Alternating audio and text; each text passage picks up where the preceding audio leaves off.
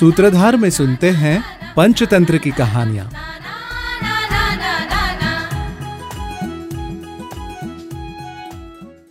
पंडितो अपि वरम शत्रुन मूर्खो हितकारक। वानरेण हतो राजा विप्राश्चरेण रक्षिता। विद्वान शत्रू मूर्ख मित्रापेक्षा चांगला असतो। उदाहरणार्थ माकडानं राजाला मारून टाकलं आणि चोरानं ब्राह्मणाचं रक्षण केलं। सूत्रधारमध्ये ऐकूया पंचतंत्र कथा मूर्ख माकड आणि राजा. एक माकड एका राजाचं भक्त होतं आणि राजाचाही त्याच्यावर विश्वास होता. राजानं त्याला आपला अंगरक्षक म्हणून नेमलं होतं. राजवाड्यात कधीही ये जा करण्याची त्याला परवानगी होती. एके दिवशी राजा झोपला होता. माकड त्याच्या शेजारी बसून त्याला पंख्यानं वारा घालत बसलं होतं. एवढ्यात राजाच्या छातीवर एक माशी येऊन बसली. माकडानं तिला पंख्याने बरेचदा हाकलूनही ती पुन्हा पुन्हा येऊन बसत होती. शेवटी माकडानं एक धारदार तलवार घेतली आणि माशीवर वार केला. माशी तर उडून गेलीच पण राजाच्या छातीचे दोन तुकडे झाले आणि तो मेला. म्हणूनच म्हणतात की मूर्खांशी मैत्री करण्यानं नुकसान होऊ शकतं.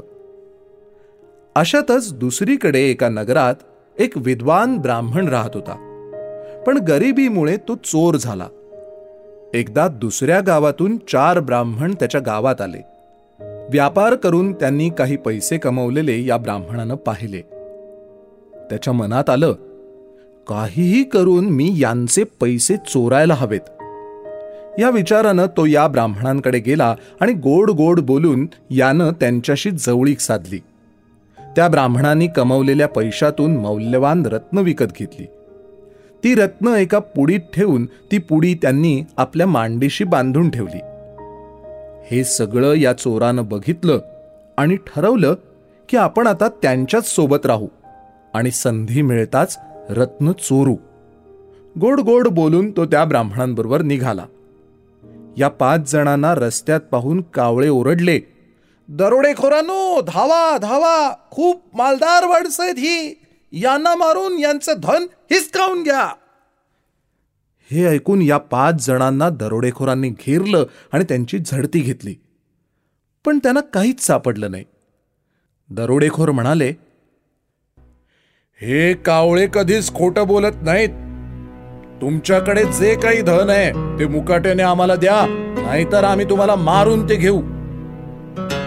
हे ऐकून चोर ब्राह्मणानं विचार केला की जर दरोडेखोरांनी या ब्राह्मणांना मारलं तर त्यांच्याकडची रत्न त्यांना मिळतील आणि मला काहीच मिळणार नाही. शिवाय माझ्याकडेही रत्न आहेत असं वाटून ते मलाही मारून टाकतील.